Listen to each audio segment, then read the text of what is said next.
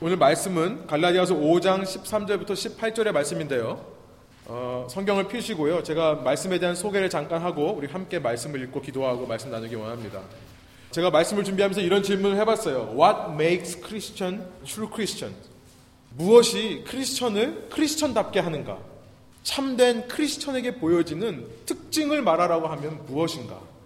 여러분 사도 바울은 갈라디아서 후반부 이제 4장으로 시작하여 5장 6장에 걸쳐서 이 갈라디아 후반부에서 크리스천을 크리스천답게 하는 한 가지 참 크리스천의 특징 한 가지를 자유라고 제시합니다. 여러분 제가 표현은 사도 바울이 제시한다고 표현을 했지만 우리가 언제나 사도 바울을 얘기할 때 사실은 그 사도 바울 속에 계신 성령에 대해 말씀하는 거죠. 성령 하나님께서 사도 바울을 감동시키셔서 이 글을 쓰게 하시면서 예수 그리스도를 믿는 신앙인들에게 반드시 알려주기 원했던 한 가지 사실은 뭐냐면 참 신앙에는 자유가 있다는 거예요. 이 자유가 크리스천들을 크리스천답게 하는 것이고 크리스천의 삶에서 두드러지는 특징이 바로 자유라는 것입니다. 여러분 자유가 있으십니까? 아멘. 우리 옆 사람과 한번 인사할까요? 예수 그리스도 안에 자유가 있습니다. 여러분 어, 급방 끝 아시죠? 방긋 웃으시며 우리 좀 인사했으면 좋겠는데요. 예수 그리스도 안에 자유가 있습니다. 예수 그리스도 안에 자유가 있습니다. 함께 인사했으면 좋겠어요. 네.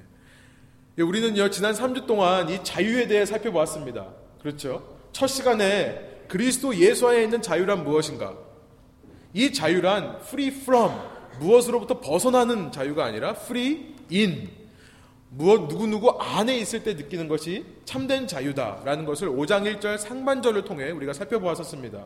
우리는 예수 그리스도 안에 있을 때 참된 자유함을 누린다는 거예요. 왜냐하면 그 예수님은 무한하신 분이기 때문에 그렇다. 무한하신 하나님이시기 때문에 그렇다. 무한하실 뿐만 아니라 무한히 선하시고 영원토록 우리를 사랑하시는 하나님이시기 때문에 우리는 예수 그리스도에 속할 때에만 참 자유를 누린다라는 것을 살펴보았습니다. 그리고 두 번째 시간에 이렇게 우리가 참 자유가 무엇인가에 대해 살펴보고 나서 두 번째 시간, 세 번째 시간에는 우리가 그 자유 속에 굳건하게 서기 위해서는 어떤 삶의 모습으로 살아가야 되는가를 살펴보았었습니다. 믿음이라는 굳건한 반석 위에 서서 살아야 된다. 믿음의 삶. 그 믿음의 굳건한 반석 위에 서서 영원히 흔들리지 않는, 영원히 변하지 않는 소망을 바라보며 기다리며 포기하지 않는 삶, 소망의 삶을 살아야 된다.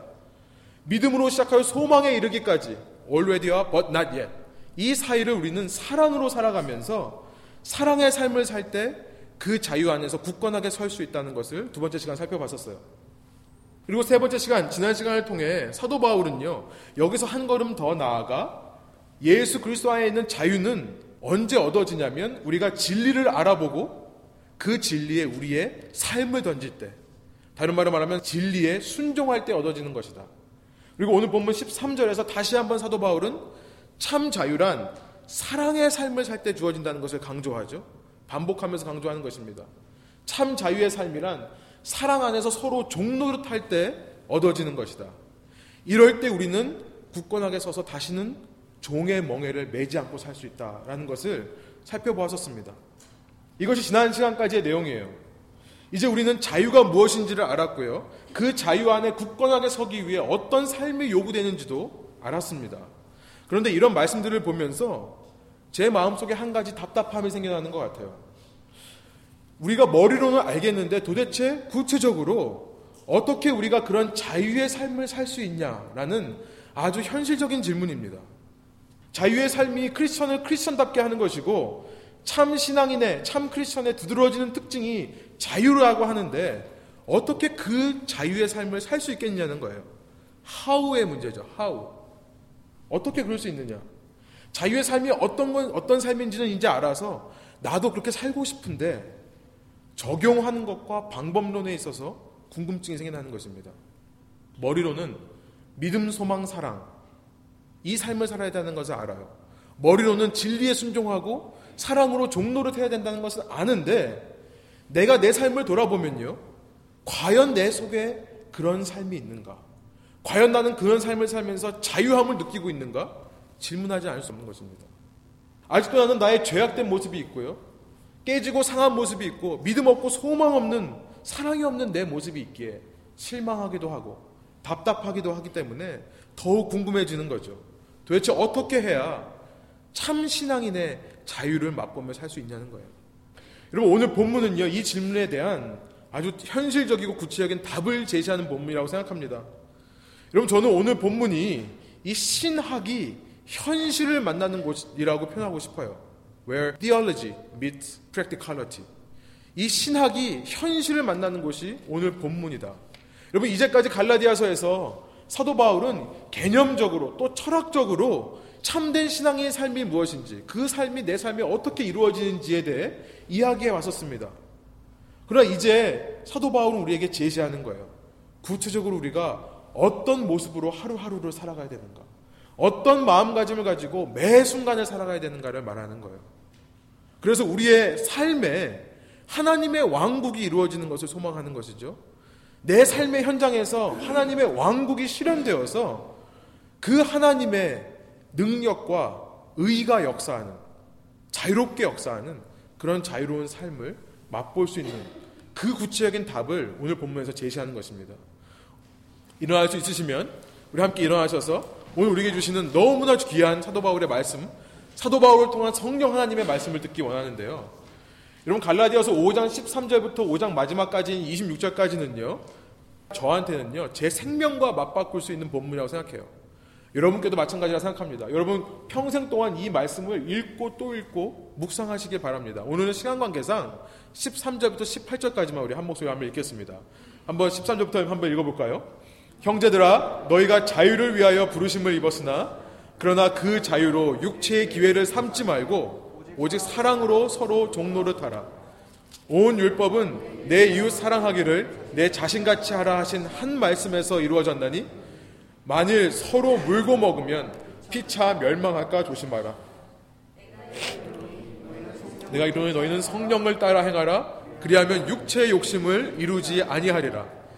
육체의 소욕은 성령을 거스르고 성령은 육체를 거스르나니 이 둘이 서로 대적함으로 너희가 원하는 것을 하지 못하게 하려 함이니라. 너희가 만일 성령의 인도하시는 바가 되면 율법 아래에 있지 아니하리라. 아멘. 함께 앉으셔서 기도하고 말씀 나누겠습니다. 하나님 오늘 저희에게 주님께서 말씀해 주시니 감사합니다. 사도 바울의 이 갈라디아서의 클라이맥스에 있는 이 말씀 속에서 우리가 어떻게 참 신앙인으로서 이 땅에서 자유를 누리며 우리의 삶에 하나님의 왕국을 이루며 주님의 왕권이 역사하는 그 참된 의와 사랑과 자유의 삶을 맛볼 수 있는지 주님 저에게 말씀하여 주시옵소서. 주의 말씀이 선포될 때에 성령 하나님께서 전하는 자와 듣는 자의 마음과 생각을 지켜주셔서 오직 주님께만 집중할 수 있도록 인도하여 주시고 이 말씀을 집중하여 이해할 뿐만 아니라 이 말씀이 가리키고 있는 삶의 현실을 살아갈 힘도 성령께서 공급하여 주십시오. 감사드리며 예수님 이름으로 기도드립니다. 아멘. 우리가 어떻게 이 땅을 살면서 예수 그리스도 안에서 참 자유를 맛보며 살 수 있는가? 어떻게 하나님의 통치가 내 삶에 이루어져서 그 하나님의 왕국이 내 삶에 실현되어서 그 하나님의 완전한 의와 능력이 내 삶에서 자유롭게 역사하실 수 있는가? 여러분 그 정답이 16절에 있습니다. 16절이에요. 제가 성경 말씀 중에 어쩌면 가장 좋아하는 말씀들 중에 하나라고 생각합니다. 갈라디아서 5장 16절. 우리 한번 한번 소리 한번 읽어 볼까요? 내가 이르노니 너희는 성령을 따라 행하라. 그리하면 육체의 욕심을 이루지 아니하리라. 성령을 따라 행하라. 그리하면 육체의 욕심을 이루지 아니하리라. Walk by the Spirit 이렇게 되어 있어요. Walk by the Spirit, and you will not gratify. gratify라는 것은 carry out이라는 뜻이에요. 행한다는 뜻이에요. You will not carry out the desires of the flesh. 저의 life text라고 생각합니다. 저의 정말 생명을 주고 맞바꿀 수 있는 말씀이라고 생각해요. 제가 믿기에 이 세상에 있는 어떤 카운셀링 하시는 counselor보다 어떤 멘토보다 더 뛰어난 조언이 바로 이 말씀이라고 생각합니다. 성령을 따라 행하라. 그리하면 육체의 욕심을 이루지 아니하리라. 여러분 이 한 절에 참 신앙의 비밀이 들어 있다고 생각합니다. 참된 크리스천으로 살기 위한 모든 해답이 이 말씀 속에 들어 있다고 믿습니다. 여러분 제가 설교를 준비하면서요. 아, 이 말씀 외에 내가 뭘 더 설교를 해야 되나? 더 설교가 필요 없다는 생각이 들었어요. 이 한마디면요. 오늘 하나님께서 우리를 예배로 부르셔서 우리에게 무엇을 말씀하시는 건지를 우리가 충분히 알아듣고 돌아갈 수 있다고 생각합니다. 일주일 동안, 아니 평생 동안 이 말씀을 붙잡고 산다면요. 우리는 이 땅에서 참된 자유를 맛보며 살 수 있을 줄 믿습니다. 이 땅에서 우리는 천국을 맛보며 살 수 있을 거라고 생각합니다. 성령을 따라 행하라. 그리하면 육체의 욕심을 이루지 아니하리라. 정말 여기서 설교를 끝나고 싶은데요. 그러나 우리가 이 말씀을 좀 더 잘 이해하기 위해서 제가 약간의 부연 설명을 좀 더 붙이려고 합니다. 이번 주와 다음 주 두 시간에 걸쳐서 아주 약간만 부연 설명을 좀 붙이려고 해요. 과연 성령을 따라 행하는 삶이란 어떤 삶을 말하는가에 대해서 좀 더 깊이 생각해 보기를 원하는 것입니다. 여러분 이 시간에는 첫 번째로 성령을 따라 행하는 삶이란 어떤 것이 아닌지를 먼저 살펴보려고 그래요. 그 다음에 다음 시간에 그러면 구체적으로 어떤 삶을 말하는가를 살펴보려고 합니다. 성령을 따라 행하는 삶이란 어떤 삶이 아닌가? 여러분 이것을 이 시간 말하기 위해서요. 본문에 나오는 단어들 중에 특별히 이 성령과 반대되는 개념으로 사용된 단어들을 먼저 살펴보려고 그래요. 본문에 나온 단어 중에요. 성령과 반대되는 의미로 사용되는 단어가 무엇인가를 먼저 살펴보려고 합니다. 여러분 본문 속에는 성령과 반대되는 개념으로 나오는 말이 뭐죠? 육체라는 말이 등장하죠. 플래시라는 말이 나오는데요. 5장 13절부터 26절까지 5장의 마지막까지요. 6번 나오는데 오늘 본문 4번 나오고 있습니다. 13절과 16절 그리고 17절에 두 번 등장하고 있어요. 그러면 육체라는 영어로 말하면 flesh라는 이 말은요. 원어로 보니까 sarx라는 말이에요. sarx. S-A-R-X라고 씁니다. sarx라는 말인데 이것은 1차적으로 말하면 우리의 이 몸을 말합니다. 우리의 몸. 우리의 이 physical body를 얘기를 해요. 갈라디아서 2장 20절의 말씀을 기억하시죠? 그렇죠? 중간에, 중간부터 보면 내가 이제 육체 가운데 사는 것은 그 나오죠. 육체 가운데 사는 것은 이야기할 때 그 육체가 바로 sarx예요. 내가 육체 가운데 사는 것은 왜 살죠? 나를 사랑하사 나를 위하여 자기 몸을 버리신 하나님의 아들을 믿는 믿음 안에 사는 거다. 사도 바울은 내가 예수 그리스도를 만난 후에 왜 계속해서 이 땅을 살아가야 되는지를 말씀하는 거죠. 이제 내가 육체 가운데 사는 것은 나를 사랑하사 나를 위하여 자기 몸을 버리신 하나님의 아들을 믿는 믿음 안에서 사는 것이다. 이 말을 하는 거예요. 여기서 사용된 육체라는 말은 이 땅에서의 삶, 이 physical life를 말하는 겁니다. 그러나 본문에서 육체란 이런 몸, body라는 일반적인 의미가 아니라 사도 바울이 즐겨 사용하는 신학적인 용어예요. 특별히 이 육체라는 단어가 성령이라는 단어와 대조돼서 나올 때는요, 신학적인 의미를 갖습니다. 신학적 용어로 이 육체란 뭐냐면, 보여주세요. 인간 속에 있는 죄악된 본성을 얘기를 해요. sinful nature입니다. 인간 속에 있는 이 죄성, 죄악된 본성, sinful nature를 말하는 것이 육체예요. 육체란 이런 sinful nature를 말하는 것이고 그 sinful nature, 이 죄악된 본성 중에서도요. 특별히 나 중심적인 자아 중심적 성향을 가리키는 말이 육체입니다. 그래서 마틴 루터는요. 이 육체를 가리켜서 어떻게 표현을 했냐면 self turned in self. self turned in self. 자기 자신만을 중요하고 자기 자신만을 바라보고 자기 자신만을 위하는 자아라고 표현을 했어요. 너무나 정확한 표현이라고 생각합니다. 육체란 self turned in self예요. 나밖에 모르는 거죠. 지난 시간 말씀드린 cruise life style. 이거로 대표되는 자아 중심적, 이기적이고 쾌락적인 성향이 바로 육체라는 거죠. 자아 중심적인 성향이라는 거예요. 이것이 육체입니다. 또 한 가지 살펴봐야 될 단어는요. 율법이라는 단어예요. 율법. 5장 13절부터 26절까지 총 3번 등장하는데요. 오늘 본문에 두 번 나오고 있습니다. 14절과 18절이에요. 여러분 율법이란 잘 아시는 대로 하나님께서 출애굽한 이집트로부터 해방된 이스라엘 백성에게 모세를 통해 주신 하나님의 계명을 말하는 겁니다. 그렇죠? 율법이란 창세기서부터 신명기까지의 다섯 권의 책, 이 토라를 가리켜서 율법이라고 하는 거예요. 모세 오경을 가리키는 말이죠. 이 율법이란 본래 선하신 하나님께서 주신 선한 것이었어요. 여러분 그런데 오늘 본문에 보면요. 사도 바울은 육체라는 단어와 율법이라는 단어를 같은 의미로 사용하고 있는 것을 우리는 발견하게 됩니다. 사도 바울은요, 육체라는 단어를 율법이라는 단어와 같은 걸로 보는 거예요. 여러분 18절 한번 보시면 그것이 나타나는데요. 16절과 17절에서 지금 성령과 육체를 대조하면서 사도 바울은 얘기하다가 갑자기 율법에 대해 말씀하세요. 16절, 17절 제가 한번 읽어드릴게요.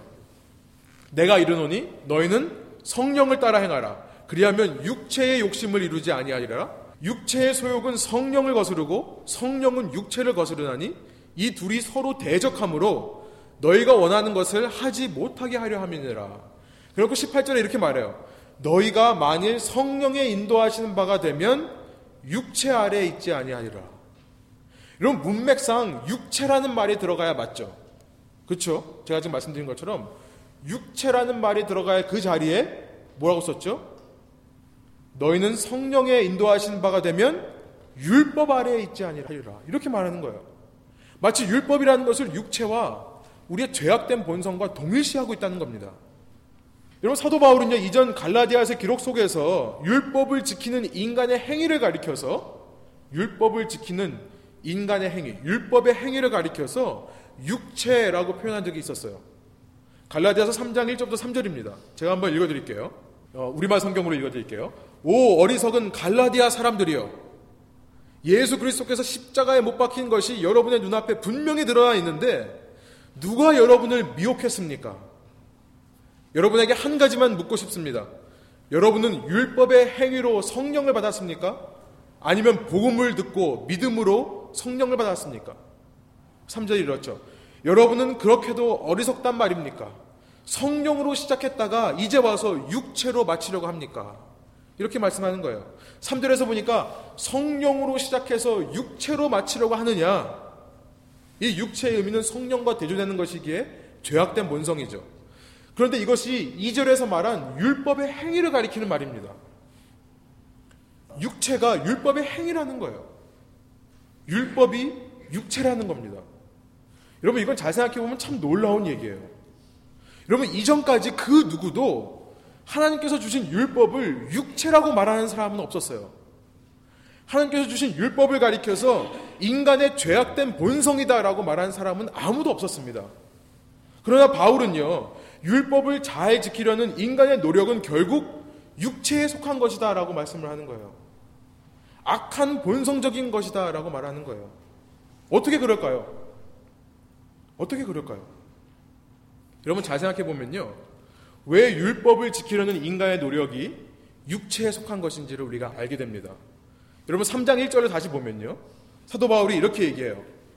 오 어리석은 갈라디아 사람들이여 예수 그리스도께서 십자가에 못 박힌 것이 여러분의 눈앞에 분명히 드러나 있는데 누가 여러분을 미혹합니까? 다른 말은 말 누가 육체의 행위가 중요하다고 말합니까? 이렇게 하는 거예요. 여러분 그렇죠. 예수 그리스도께서 십자가에 못 박힌 것이 밝히 보이는데 아직도 율법의 행위가 중요하다고 말한다면 그거는 육체라는 거예요. 그거는 육체라는 겁니다. 그거는 나의 죄악된 본성이라는 거예요. 예수 그리스도의 십자가 앞에서 아직도 인간의 행위를 말하고 싶은 것은 내 죄악된 본성이라는 거예요. 여러분, 예수님이 오시기 전까지 율법은요, 선한 것이었습니다. 예수님 오시기 전까지는 하나님께 순종하는 방법은 하나님의 율법에 순종하는 거예요. 하, 사람들은 하나님의 율법에 순종함으로써 하나님께 순종하는 것을 표현했었습니다. 그런데 여러분, 예수님께서 오셔서 그 율법의 모든 요구를 다 이루시고 그 율법의 모든 저주를 대신 받으셨는데 그 예수님의 십자가 앞에서 아직도 율법을 지켜야 된다고 말한다면 그것은 순종이 아니라 어떤 선한 행위도 아니라 인간의 죄악된 본성이라는 거예요. 그렇죠. 왜요? 왜 이런 행위를 중요합니까? 자기 의가 있기 때문에 그래요. 내 의, 자기 의. 그래서 율법은요, 자기 의가 되는 거예요. 뭐 써보시면 율법은 자기 의다. 율법의 행위는 자기 의이기 때문에 그렇다는 거예요. self-righteousness라는 거예요. 여러분 그렇습니다. 예수 그리스도 앞에서 아직도 율법의 행위를 말하는 것은 인간들의 자기 의라는 거예요. 여러분, 인간은요, 본성적으로 악하기 때문에요. 본질상 율법을 좋아합니다. 여러분, 이게 참 신기해요. 인간은 악하기 때문에요. 본질상 율법을 좋아해요. 왜냐하면요, 율법이라는 것은 내 영광을 드러내기에 아주 효과적이기 때문에 그래요. 내가 열심을 내서 어떤 삶의 기준을 이루고 나면요, 나는 너무나 쉽게 그 같은 기준을 다른 사람에게 적용하고 싶은 마음이 생겨나는 겁니다. 내가 어떤 기준을 이루고 나면요, 그 기준을, 기준대로 미치지 못하는 다른 사람들을 평가하고 비난하고 판단하고 싶은 마음이 드는 거예요. 그래야 내 영광이 드러나기 때문에 그래요. 아, 모든 사람이 다 나만 같았으면 좋겠다. 여러분 그런 생각 안 하십니까? 쟤는 왜 저러지? 왜 나같이 생각을 안 하지? 나같이만 살면 이 세상에 법이 필요 없을 텐데. 이런 생각 안 하세요? 저만 그런가요? 다들 가만히 계시니까 저만 그런 것 같은데요. 여러분, 제 아내가 제 옆에서 자주 부르는 노래가 하나 있어요. 제가 여러분 재밌게 들려고 이걸 공개하지 말아야 되는데, 예, 제 죄악된 본성을 공개하는 겁니다. 여러분, 제 아내가 제 옆에서 가끔 부르는 노래가 있어요. 어, 제가 조금이라도 제 의의를 내세우고요. 아, 나 같으면 그렇게 안 한다. 어, 나 같으면 이렇게 생각한다. 자꾸 내 영광을 드러내려고 하면요. 옆에서 아내가 무슨 노래 부르냐면 모든 영광을 기범님께 이런 노래를 불러요. 참 지혜롭죠, 제 아내가요. 제가 또 목회자다 보니까 뭐 찬양으로 이렇게 얘기하는데 제가 뭐라고 얘기하겠습니까? 뭐라고 할 수도 없고 그냥 저도 가만히 있죠. 여러분 자주 써먹으시기 바래요. 여러분 결국 율법주의적인 삶, 이 리걸리스틱, 리걸리즘, 율법주의의 실체는요, 자기 의로 대표되는 자아중심적인 삶이에요. 자기 의에는요, 자아중심적인 성향이 나타나는 것입니다. 자기 중심적인 성향이 나타나는 거예요. 나 중심의 삶. 그렇기에 율법적인 삶은요, 본질적으로 자아가 살아서 역사하는 육체의 삶과 조금도 다른 것이 아닌 것입니다. 똑같은 거예요. 본질상 율법의 행위의 삶은 육체의 삶과 똑같다는 거예요. 쉽게 말하면요. 사도 바울은 지금 육체와 율법을 같은 편 취급하고 있다는 겁니다. 여러분, 그러니까 16절의 말씀, 너희는 성령을 따라 행하라. 그리하면 육체의 욕심을 이루지 아니할 것이다. 라는 이 말씀은요, 18절과 같은 말씀이 되는 것을 이제 우리 이해할 수 있습니다. 그렇죠? 18절의 말씀이 어떻죠? 너희가 만일 성령에 인도하시는 바가 되면 율법 아래에 있지 아니하리라. 성령을 따라 행하라. 그리하면 육체의 욕심을 이루지 아니하라는 말이 이 말과 동의어가 되는 겁니다. 여러분 그러므로 우리가 성령을 따라 행한다는 것이 도대체 어떤 삶을 말하는가를 얘기하기에 앞서서 첫 번째로 우리가 분명히 알아야 될 것은요. 성령을 따라 행하는 삶이 어떤 삶이 아닌가? 어떤 삶이 아니냐면 율법적인 강요로 이루어지는 삶이 아니라는 것을 우리가 전제하고 시작해야 된다는 거예요. 성령을 따라 행한다는 것은 율법적인 강요로 될 수 있는 것이 아니라는 것을 전제해야 된다는 것입니다. 우리가 이것을 정확히 전제하고 있지 않으면요. 본성의 악한 우리는 성령을 따라 행하면 육체의 욕심을 이루지 아니하리라라는 이 귀한 16절의 말씀을 우리 삶에 적용할 때 자꾸만 아 그래 뭔가를 해야지. 뭔가를 하지 말아야지. 라는 식의 율법적인 사고방식으로 이 말씀을 이해하게 된다는 거예요. 그래서 그런 자기의 그런 자기 의의 기준으로 어떤 신앙의 모습을 만들어 놓고 그 신앙의 모습을 다른 사람에게도 강요하면서 자기의 영광을 추구하는 육체의 삶을 살기가 쉽다는 얘기입니다. 여러분, 참된 신앙을 갖는다는 것, 그 참된 신앙이 주는 참 자유 속에서 산다는 것은 결코 나의 율법적인 강박관념으로 되는 것이 아닙니다. 예수 믿으면 변해야 된다. 예수 믿으면 끊어야 된다. 너 아직도 그거 못 끊었냐? 예수 믿으면 신앙이 있다고 하면 봉사해야지, 헌신해야지. 아니라는 거예요. 아니라는 겁니다. 여러분, 예수 믿으면 변할 수밖에 없는 거예요. 예수 믿으면 변할 수밖에 없는 거지, 예수 믿으면 변해야 된다라고 말할 수는 없는 것입니다. 여러분, 예수 믿으면 끊어질 수밖에 없는 거예요. 끊어져야 된다고 말하는 것은 아닙니다. 예수 믿으면 신앙이 있으면 봉사하고자 하는 마음이 자발적으로 생겨나는 겁니다. 해야 된다라고 말하는 것이 아니라는 거예요. 여러분 제가 이 사실을 깨닫게 되는데 너무나 많은 시간이 걸렸어요. 그래서 저는 신앙생활을 하면서 신앙이 어떤 율법적인 기준을 이루어가는 걸로 착각을 했었어요. 그랬기 때문에 신앙생활 하면서 자유함이 없었어요. 자꾸만 내 기준에, 내가 생각하는 그 신앙의 기준에 미치지 못하는 사람들을 볼 때 불편함이 있는 거예요. 답답함이 생기는 거예요. 그러나 여러분, 율법적인 강요는요, 하면 할수록 오히려 신앙을 변질시킵니다. 신앙이 참 신앙의 본질에서 벗어나 자꾸만 피상적이고 슈퍼피셜하고 형식뿐인 껍데기로 바뀌는 거예요.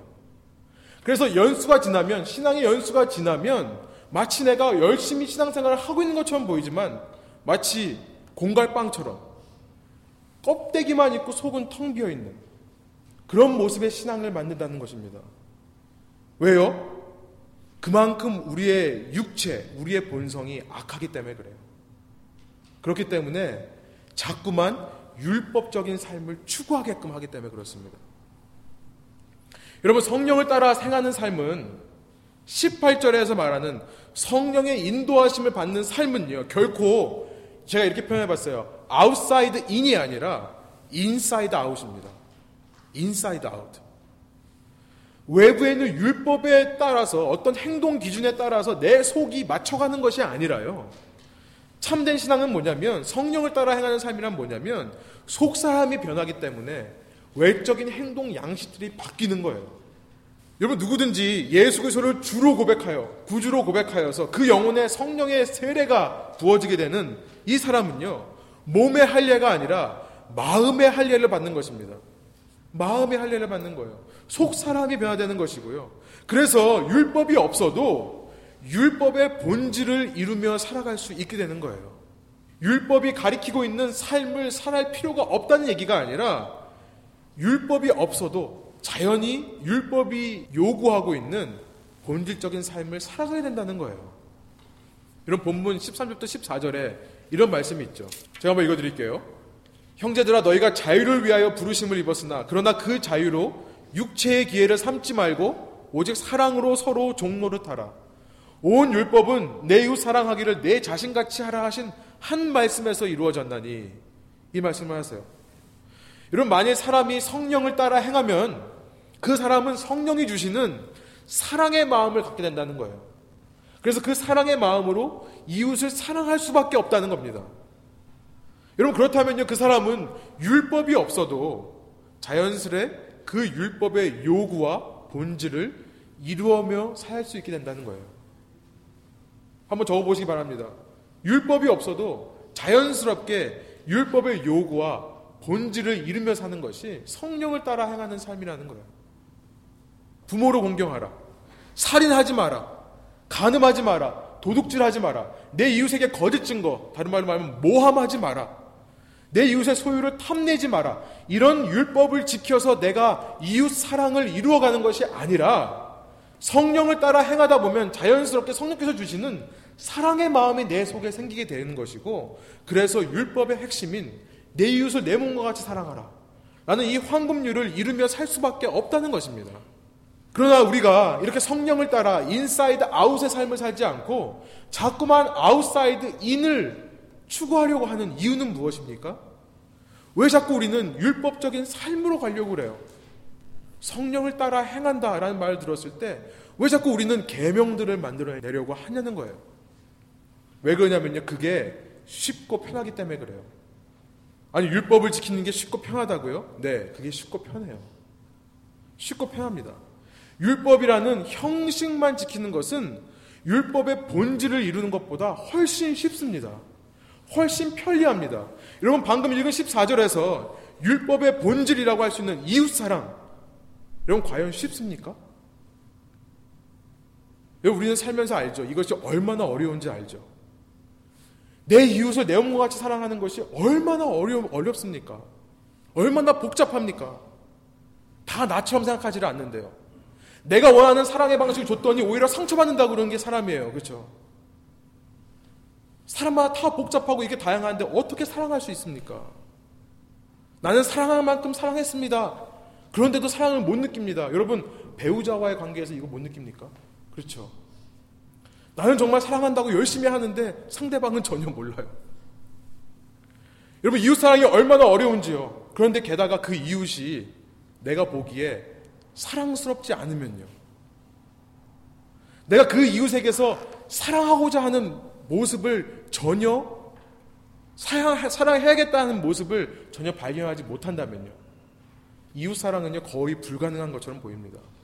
그래서 여러분, 종교인들은요, 그 이웃 사랑의 본질을 대체할 형식들을 만들어내는 거예요.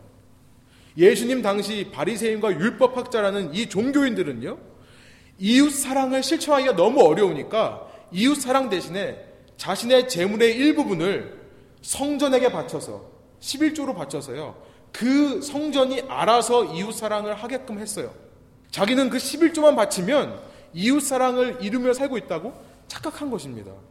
마태복음 23장 23절에 이런 말씀이 있어요. 예수님께서 그 종교인들에게 하시는 말씀이에요. 너희에게 화가 있을 것이다. 율법 학자와 바리세파 유선자들아 너희는 박하와 회양과 근처의 11조를 바치면서 율법 가운데 더 중요한 정의와 자비와 신의는 무시해 버렸다. 그러나 11조도 바치고 이런 것들도 소홀히 하지 말아야 했다. 이렇게 말씀하신 게 나와요. 우리 남녀 관계에서, 배우자와의 관계에서, 형제 자매와의 관계에서, 친구 사이의 관계에서, 부모 자식 간의 관계에서 우리는 너무나 이것을 잘 압니다. 사랑은 명령으로 가능하지가 않아요. 사랑은 강요해서 얻어낼 수 있는 게 아니잖아요. 사랑이라는 것은 자발적으로 그 마음에 사랑하고 싶은 마음이 생겨야지만 가능한 것이 사랑이에요. 그렇기 때문에 종교인들은요, 그 어려운 이웃 사랑을 대체할 수 있는 11조라는 것을 만들어야 하는 것입니다. 그 11조를 하면 11조로 대표되는 각가지 종교적인 요구들을 만들어 놓고 그 종교적인 요구를 이루기만 하면 나머지 삶에서는 사랑 없이 살아도 하나님의 진노를 피할 수 있을 거라고 생각을 했었어요. 내가 할 거 했으니까 괜찮다는 식의 이런 자기의 자아중심적인 그런 삶을 살아도 괜찮다고 생각한 것입니다. 그러나 그렇게 본질에서 벗어난 자기의의 율법적인 삶의 결과는 너무나 불보듯이 뻔한 거예요. 15절에 나와 있죠. 오늘 본문 15절에 이런 말씀이 있어요. 만일 서로, 서로 물고 먹으면 피차 멸망할까 조심하라. 그러면 사도 바울은 15절에서 물고 먹는다라는 표현을 현재형 능동태, present active로 표현하고 있는데요. 이것은요, 쉽게 말하면 현재 진행형의 의미예요. 그러니까 지금 갈라디아 교회 안에서 사람들이 서로 물고 먹기를 계속하고 있다는 것을 우리가 이 말씀을 통해 살펴볼 수 있는 것입니다. 이 본문을요, 15절을 원어대로 의역하면 이런 표현이 되는 거예요. 만일 너희가 계속해서 그렇게 서로 물고 먹고 있는다면 너희는 언젠가는 서로 멸망할 수밖에 없을 것이다. 이렇게 표현할 수 있는 것입니다. 여러분 갈라디아 교회 안에 사랑의 모습이 없고 율법의 형식만을 지켰기 때문에 율법의 행위만을 지키며 살았기 때문에 서로 다투고 싸우는 모습만 있었다는 것입니다. 여러분 그랬겠죠.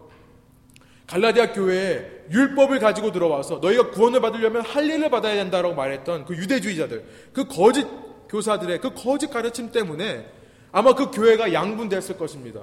할례를 받아야 된다, 받지 않아야 된다. 서로 물고 뜯고 싸우고 있었을 거예요. 여러분 이처럼 율법이 있는 곳에는 서로 사랑하기는커녕 자기 의를 가지고 상대를 판단하고 비판하고 정죄하는 모습만 있을 뿐이고 이렇게 자기 중심적인 이기적인 모습만 있기 때문에 결국에는 피차 서로 멸망할 수밖에 없다는 것을 사도 바울은 지금 경고하고 있는 것입니다. 여러분 여기까지 우리가 한번 정리해 보면요. 어떻게 우리가 예수 그리스도 안에서 참된 자유를 맛보며 이 땅을 살 수 있는가?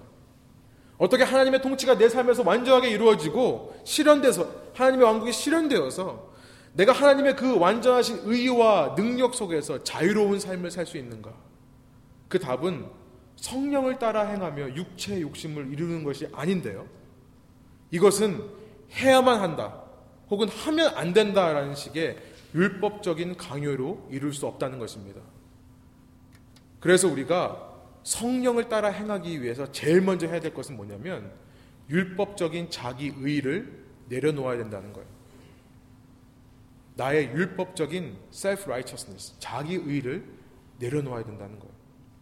여러분 우리가 어떻게 하면 자기 의를 내려놓을 수 있습니까? 이것은 우리가 그냥 가만히 아무것도 안 하고 그냥 성령께서 우리를 이끌어 주실 때까지 기다린다라는 뜻은 전혀 아닙니다. 우리가 우리의 율법적인 이 자기 의를 내려놓기 위해 우리가 열심히 해야 될 것이 있다는 것을 의미해요.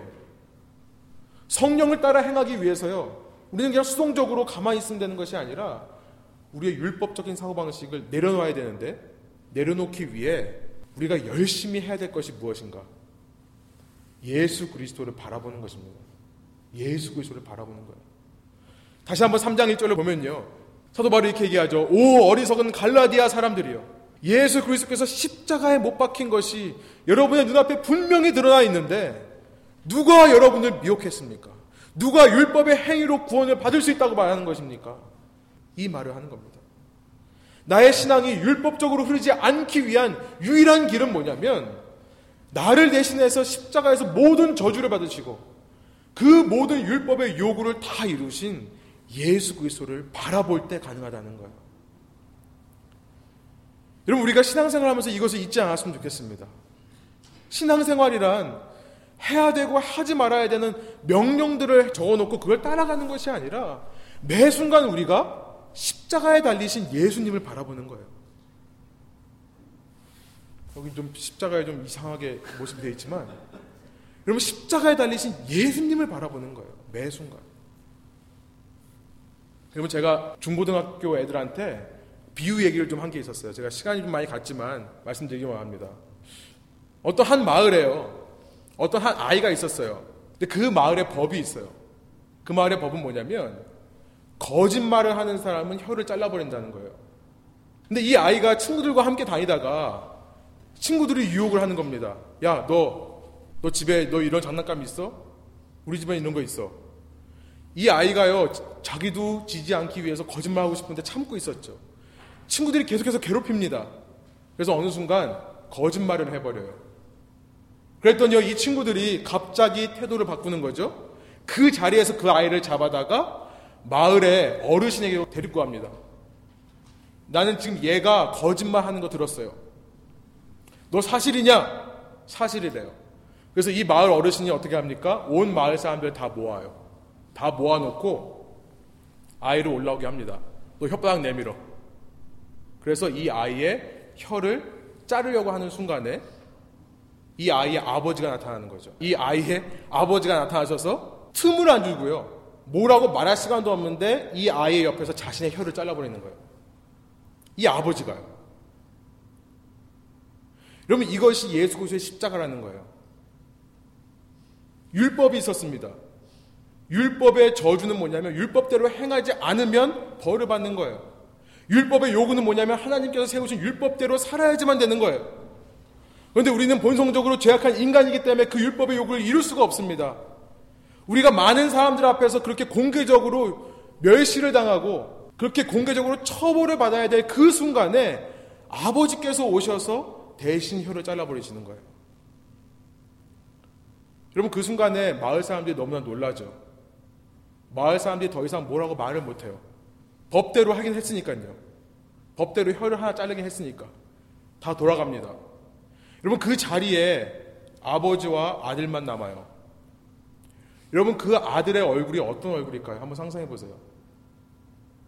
지금 옆에서 아버지가 피를 철철 흘리고 있습니다. 이 아이의 얼굴이 어떤 얼굴일까요? 여러분 이 아이가 다시 자기의 삶을 살아가면서 아무리 친구들이 유혹을 한다 하더라도 또 거짓말 할까요? 또 거짓말 할까요? 만약에 그 아이가 또 거짓말을 한다면 아버지의 고나, 고통이 아무것도 아닌 거라고 생각하는 거겠죠. 아니면 이 사람과 나는 전혀 상관이 없는 사람이라고 생각을 하는 거겠죠. 내 아버지가 내 혀를 대신해서 자신의 혀를 자르셨는데 내가 이 혀를 가지고 어떻게 또 거짓말을 할 수 있겠습니까? 여러분 이것이 신앙생활이라고 생각합니다.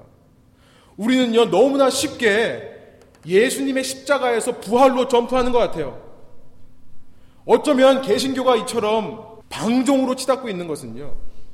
우리가 너무나 쉽게 예수님의 십자가에서 부활로 점프하며 그런지도 모르겠습니다. 물론 십자가 위에는 예수님께서 계시지 않습니다. 부활하신 것이 맞아요. 그러나 부활하기 전에 예수님께서 하신 그 십자가를 우리는 바라볼 필요가 있는 거예요. 나를 위해서 예수님께서 어떤 희생을 하셨는가? 나의 이 죄 때문에 아버지께서 그렇게 피를 흘리셨다면 내가 과연 이 죄를 즐거워할 수 있는가? 질문하지 않을 수 없는 것입니다. 여러분, 어떻게 신앙인이 죄를 즐깁니까? 어떻게 죄를 즐길 수 있어요? 예수님을 바라보지 않기 때문에 그런 거예요. 내 삶에서 십자가에 달리신 예수님을 바라보지 않기 때문에 그런 겁니다. 애써 외면하는 거예요. 애써 잊으려고 노력하는 거예요. 히브리서 12장 2절부터 4절에 이런 말씀이 있습니다. 믿음의 창시자요 완성자신 예수를 바라봅시다. 그는 자기 앞에 놓여 있는 기쁨을 위해 부끄러움을 개의치 않으시고 십자가를 참으셨습니다. 그래서 그는 하나님의 보좌 오른편에 앉게 되셨습니다. 여러분, 거역하는 죄인들을 참으신 분을 생각하십시오. 거역하는 죄인들을 끝까지 참으신 예수님을 생각하라는 거예요. 그리하여 지쳐 낙심하지 마십시오. 죄와 싸우다가 포기하지 말라는 것입니다. 4절. 여러분이 죄와 싸웠지만 아직 피를 흘릴 정도로 대항하지는 않았습니다. 여러분, 저는 이 말씀을 이렇게 이해합니다. 죄와 싸우기 위해서 피를 흘리라는 게 아니에요. 내가 죄와 싸우기 위해서 피 흘리신 예수를 바라보라는 거예요. 저는 이렇게 해석합니다. 누군가는 이 죄의 문제 때문에 피를 흘리신 분이 있다는 것을 잊지 말라는 거예요. 여러분, 내가 성령을 따라 행할 수 있는 유일한 길은요, 율법적인 태도를 버리는 것입니다. 내가 성령을 따라 행한다고 하면서 또다시 율법의 삶을 살 수는 없어요. 또다시 율법적인 태도를 가지고 오히려 내 자기 의를 드러내면서 내 육체의 욕심을 따라 살 수는 없는 것입니다. 내가 육체를 육체의 행위를 그치고 내 자기 의를 내려놓을 유일한 방법은 예수님을 바라보는 거예요. 나를 대신에 십자가에 달리신 예수 그리스도를 바라봄으로 속 사람의 변화를 받아야 된다는 것입니다. 자발적으로 내 마음 속에 죄가 미워지는 거예요. 그 죄에 반복해서 넘어가는 내 자신이 미워지는 거예요. 죄를 증오하는 것입니다. 죄를 사랑하고 쾌락을 즐기는 것이 아니라 미워하는 거예요. 예수 그리스도를 바라볼 때. 내 입에서 성령을 따라 행한다면서 자꾸만 율법적인 말들을 쏟아내기 전에 그래서 내 그 율법적인 말들을 통해 자기 의를 통한 나의 영광을 취하려는 나의 육체의 죄성을 버리고 예수님을 바라보는 것입니다. 자꾸만 형식들을 만들어내고 그 형식 속에서 편하게 안주하려고 하는 죄성을 버리기 위해 예수님을 바라보는 것입니다. 우리가 자꾸만 신앙생활하며 내 의를 내세우는 이유가 무엇입니까? 십자가를 바라보지 않기 때문에 그래요. 내가 자꾸만 형식을 만들어 놓고 형식 안에서 편리와 안일함을 추구하는 이유가 무엇입니까? 십자가를 바라보지 않기 때문입니다. 여러분 성령을 따라 행할 때 있어서 반드시 우리가 먼저 행해야 될 것은 내 율법적인 자기 일을 내려놓고 그러기 위해 예수님을 바라보는 거예요. 여러분 결국 성령이란 누구를 증언하는 영입니까? 요한복음 15장 26절 예수님께서 제자들에게 하신 말씀이에요. 제가 한번 읽어드릴게요. 내가 아버지께로부터 너에게 보낼 보혜사 곧 아버지께로부터 오시는 진리의 성령이 오시면 그분이 누굴 증거하세요? 나를 증거해 주실 것이다. 예수님을 증거해 주시다는 것입니다. 여러분 저는 우리 모두가 예수님 안에서 참된 자유를 맛보며 살기를 소망합니다. 그러기에 우리는 성령을 따라 행해야겠습니다. 그러나 성령을 따라 행하는 삶이란 결코 육체의 행위를 사는 삶을 말하는 것이 아니에요. 성령을 따라 행하기 위해서는 율법적인 자기 의를 내려놔야 되고 그것은 오직 우리가 십자가에 달리신 예수님을 바라볼 때 가능하다는 것입니다. 여러분 우리 한 주일 동안 매 순간 한번 이걸 적용해 보십시다.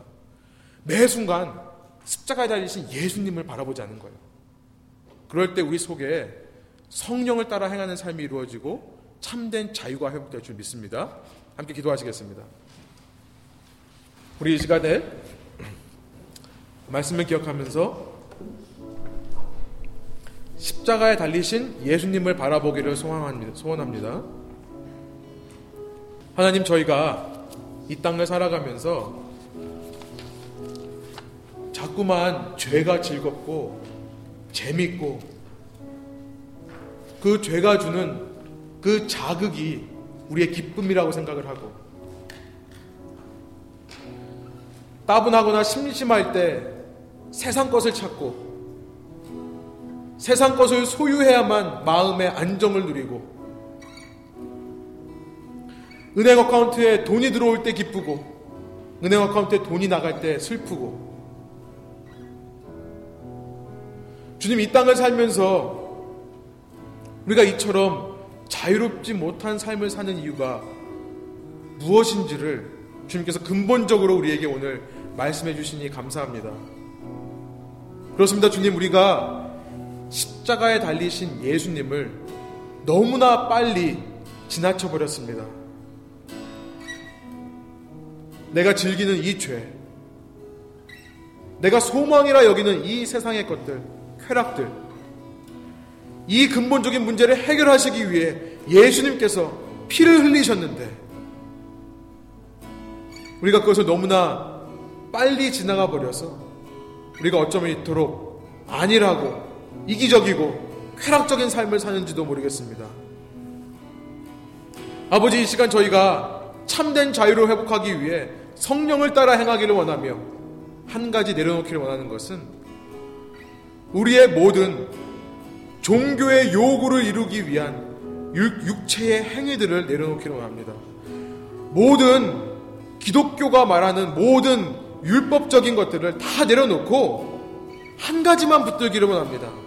십자가에 달리신 예수님을 붙들기를 원합니다.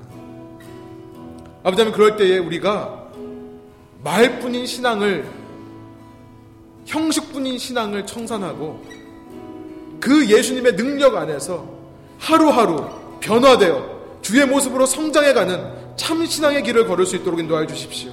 그렇게 성령을 따라 행할 때 우리에게 참된 자유가 무엇인지 체험될 수 있도록 주께서 인도하여 주십시오.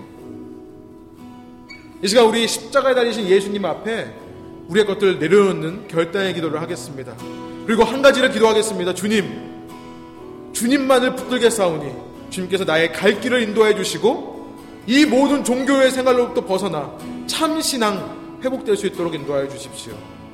내 속에 죄를 미워하고 신앙을 사모하며 성령 충만을 사모하는 선한 주님의 마음이 생겨날 수 있도록 인도해 주십시오. 결단의 기도를 하며 주 앞에 나가겠습니다. 함께 기도하시겠습니다.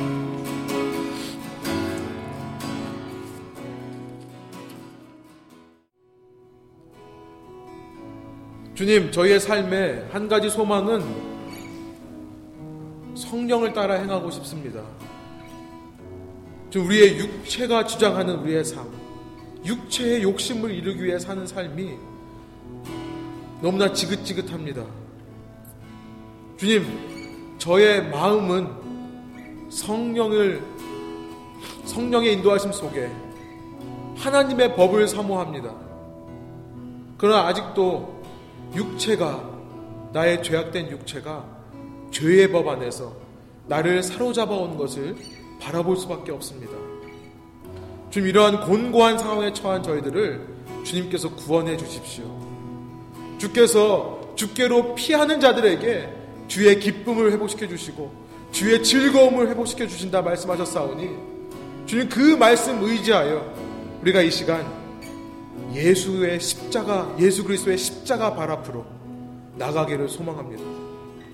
그 예수 그리스도의 십자가 아래에서 우리의 그동안 닫혀 있던 영의 눈이 열려 죄의 삶이 얼마나 더럽고 추악한 것인지를 발견하게 하여 주시고 죄를 사모했던 마음이 세상에 주는 쾌락을 사모했던 마음이 얼마나 어리석은 마음이었는지를 깨닫게 하여 주시고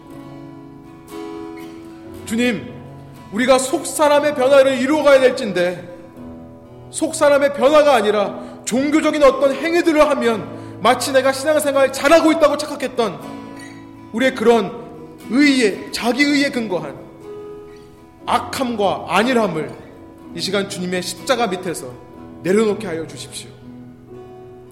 주님 정말로 저희의 마음 속에 속 사람이 변하여 주 예수님께서 보여주시는 길이 생명의 길이고 진리의 길이고 기쁨고 기쁘고 즐거운 길이라는 것을 발견하게 하여 주십시오. 율법적인 강요가 아니라 내 마음의 자발적인 헌신으로 기쁨으로 주님의 길을 따라가게 하여 주십시오. 그렇게 성령을 따라 행할 때에 육체의 욕심이 이루어지지 않는 그래서 참된 자유를 누리며 이 땅에서 천국을 맛보는 우리 되게 하여 주십시오. 좀 저희가 이제 이 전을 나아가 우리의 세상에 우리 삶의 터전으로 되돌아갑니다. 주님 그곳에서 죄의 유혹을 만날 때마다 달콤한 세상의 쾌락들을 만날 때마다 잊지 않게 하여 주십시오. 우리의 마음 속에 예수 그리스도의 십자가가 살아있게 하여 주십시오. 그 십자가의 능력으로 죄를 이기며 그 십자가의 능력으로 세상을 이기며 나를 쳐서 복종하는 참된 신앙이 우리의 평생 가운데 회복되게 하여 주십시오. 감사드리며 이 모든 말씀 나를 위해 십자가에서 물과 피를 마지막 한 방울까지 다 쏟으신 우리 주 예수 그리스도의 존귀하신 이름으로 기도드립니다. 아멘. 함께 주기도문으로 예배 마치겠습니다.